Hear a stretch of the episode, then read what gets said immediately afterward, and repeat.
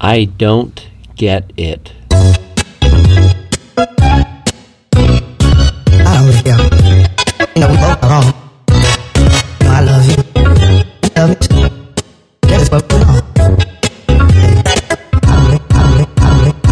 Hello. Hey everyone. Uh, welcome to I Don't Get It, the podcast about contemporary dance in Edmonton. I'm Fonda. And I am Paul.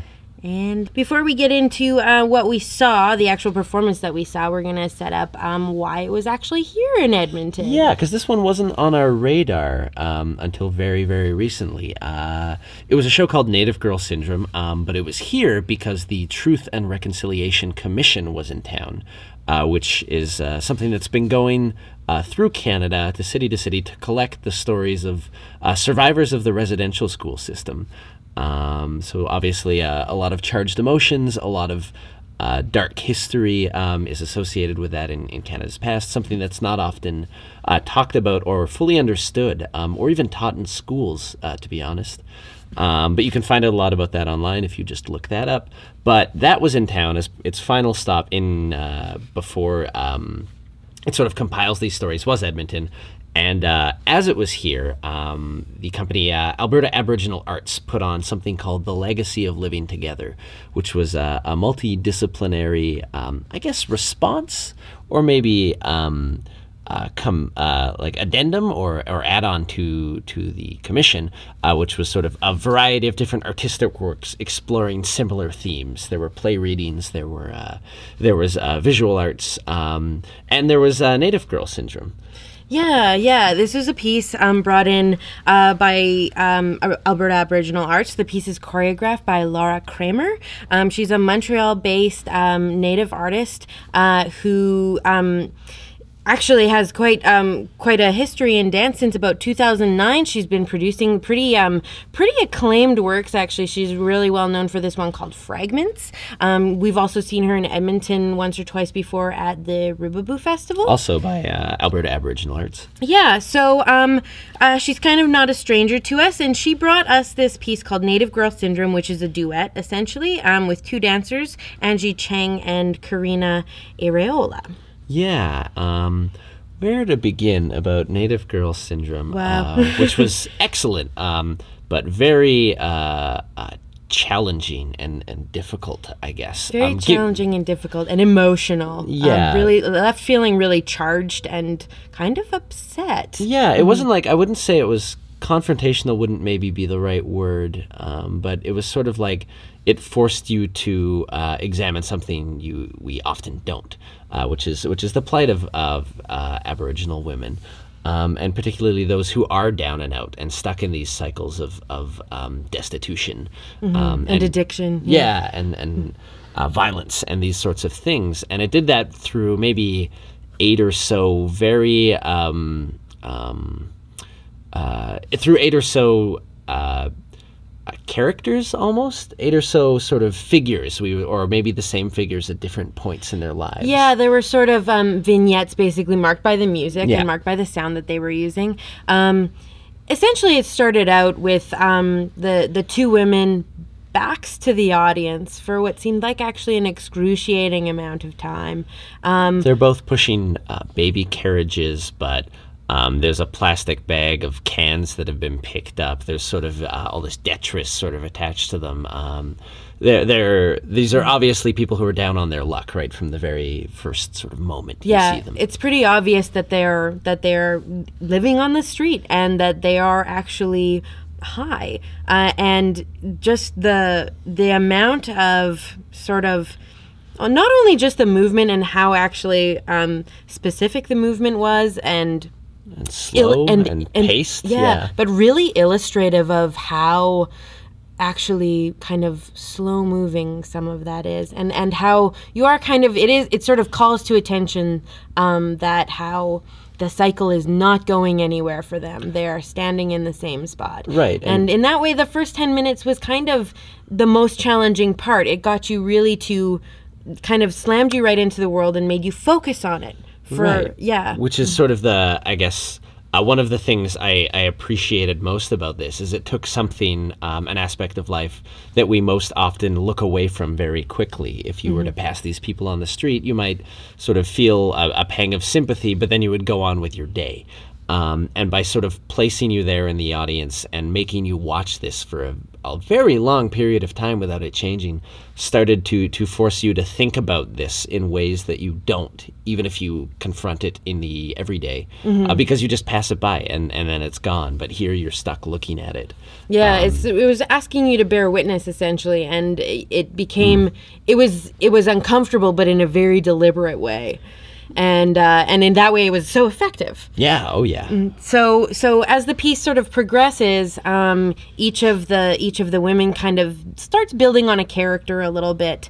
Um, they're they're sort of shedding layers of clothes um, and things like that. And one of the things that struck me was that as the piece moved forward, you could see more and more of their bodies. They were essentially in underwear um, by the second th- two thirds of the way through. Right. Um, in very very vulnerable um, positions. Uh, there's on a stage covered in trash at that point. The sort of contents of these baby strollers have been scattered by these characters. Um, you sort of in moments of of sort of increased emotion and and and uh, anguish.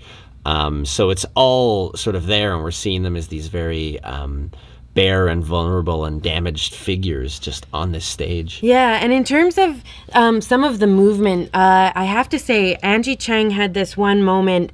Um, she was standing very far downstage, and she was sort of like looking out to the audience, calling out, maybe maybe sort of kind of miming what what it would look like to sort of call to a John when when someone is very kind of tripped out of it. Right. Um, but and she kept sort of like falling down, but she wouldn't actually fall all the way. Like her knee would never hit the ground. She had this actual uh, sort of flow to the way she was kind of falling up and down and it, it was it was almost like kind of like watching a circular fall she was it was a really interesting movement um, and both of the performers actually were very talented in that fi- looking out of control but actually being total being completely um, in, uh, intentional in their movement Yeah, absolutely, absolutely. That, that that intention was um, was uh, yeah so controlled, and that's what what gave it that power. I guess is it felt real. Um, in even for all that control, I mean, to an extent, this this was contemporary dance in maybe the truest sense of the first word in that uh, phrase, in the sense of it's looking at a very contemporary issue. It's exploring it through movement, maybe not um, not even very abstract movement, very clear and and costumed and uh, movement with a message uh, that's very clear and a very uh, a message that's often overlooked again or something we don't uh, we don't focus on um, or are happy to sort of file away in our minds as something that we know is there but sort of leave there.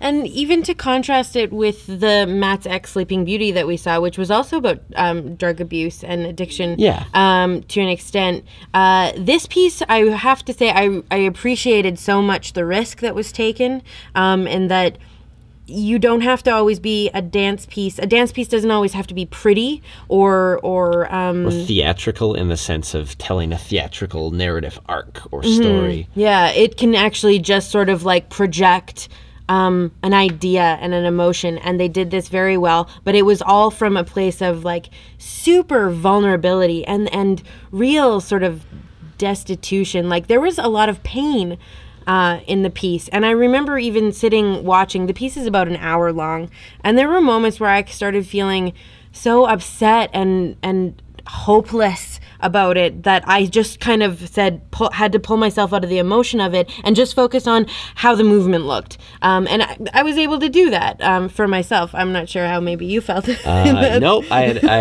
I sat there and, and felt it um, definitely, um, and uh, yeah, and and as it progressed, sort of, so we saw these these two characters. Some of the most powerful moments were these sort of just uh, breakdowns, I guess, of, of both characters. Mm-hmm. Very having- vocal breakdowns. Yeah. yeah, one of them, um, uh, one of them, uh, Angie Cheng's one was sort of a strung out, like "fuck you," sort of angry, uh, calling out to someone that sort of spiraled into just sort of anger and then anguish, and just sort of had her like flailing in in this garbage around her, in this thing she was trapped in. Um, And then uh, the other dancer, uh, Karina Ire- Ireola. Ireola. We're gonna go with that. Yeah. Sorry, Karina. hope, hope that's correct.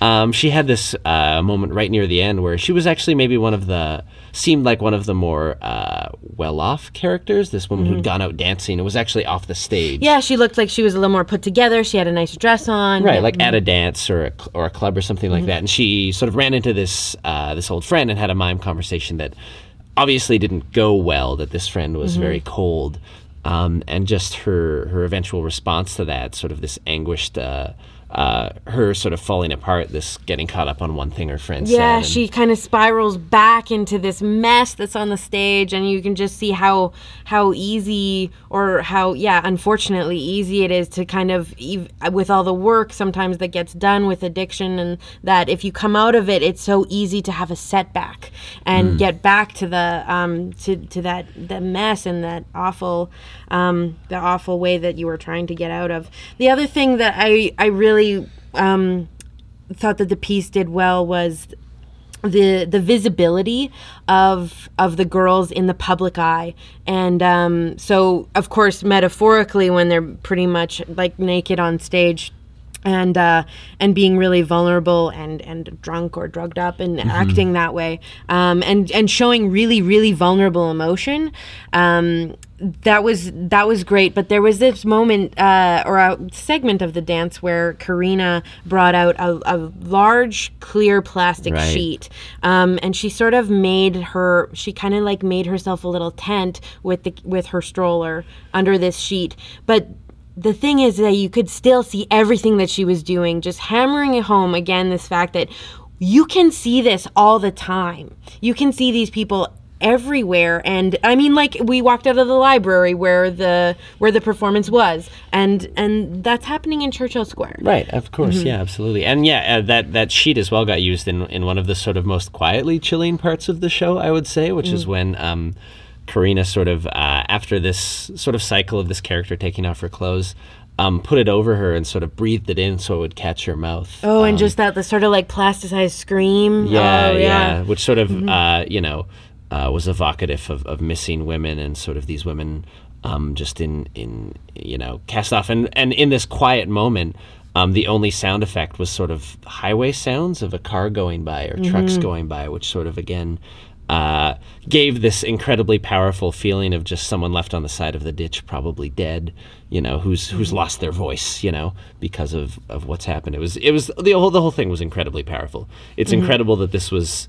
Um, I wish this had had a wider um, reach. It was Yeah, a pretty it was a pretty good house. It was at Stanley uh, A. Milner Library in the theater downstairs, uh, and the house was good. Um, I just wish maybe it had had two or three shows. And I wanted to I, I wanted to tell people and talk about it. I talked about it for hours after I saw this show and I yes, um so Lara Kramer should come back. This Native Girl Syndrome, we should find a way to have it presented. If Alberta Aboriginal Arts is listening, find a way to bring it back because it's important to see not only art like this that shows um, the It makes the you bear na- witness, Yeah, yeah. yeah. The the native experience was so important to see in this, and and to really actually to to be affected by it.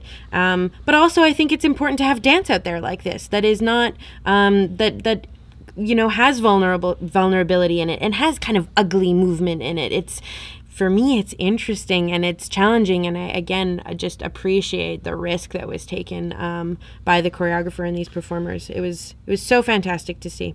right. If you ever get the chance, people, Yeah. Native Girl Syndrome is, Yeah. is one to watch for. Okay. All right. Uh, so we have some stuff coming up. Oh my gosh, my gosh, My gosh, gosh, my gosh, oh my gosh. Yeah. Um, April is a, a also like a crazy dance month. We thought February was crazy, and then we thought March was crazy, but no, April is also crazy. Um, first up, we have uh, a performance called "Scars Are Healing Wrong," which is in the second playing space at the Timms Centre. It's a free performance um, from April 11th through 13th. Uh, this is a piece conceived by Julie Ferguson. It had a it had sort of a rough uh, draft shown at Expanse last year, and this is a fuller version. Yeah, now it's been fleshed out with a couple more dancers, and Ainsley's been brought on to do choreography. Um, and so it also features Allison Dicey and Leanna McCooch. And again, that's April 11th to 13th uh, at the Timms Centre. Right.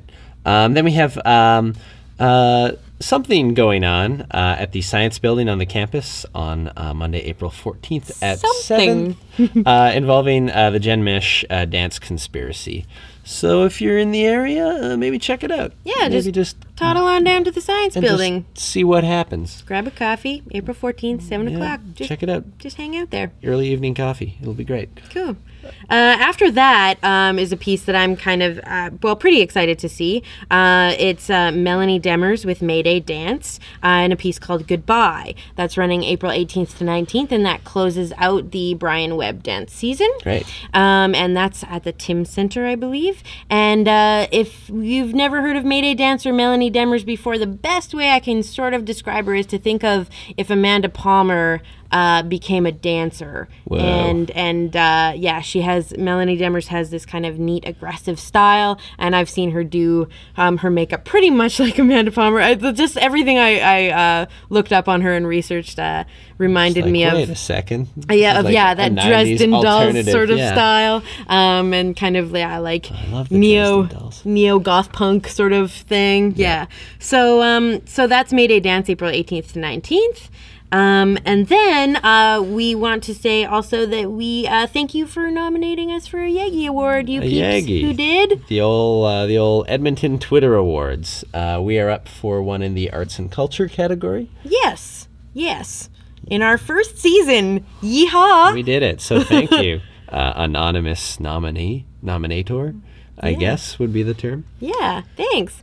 Um, and so also again, thanks to all of our new Twitter followers and Thanks, Facebook guys. followers since then. Thanks, guys. Um, yeah, that's been really cool to see all those numbers just bump up. And we got uh, we had some new people um, listening to the podcast too that were tweeting at us, so that was great. Um, keep listening again, and all the way coming in home stretch, end of April.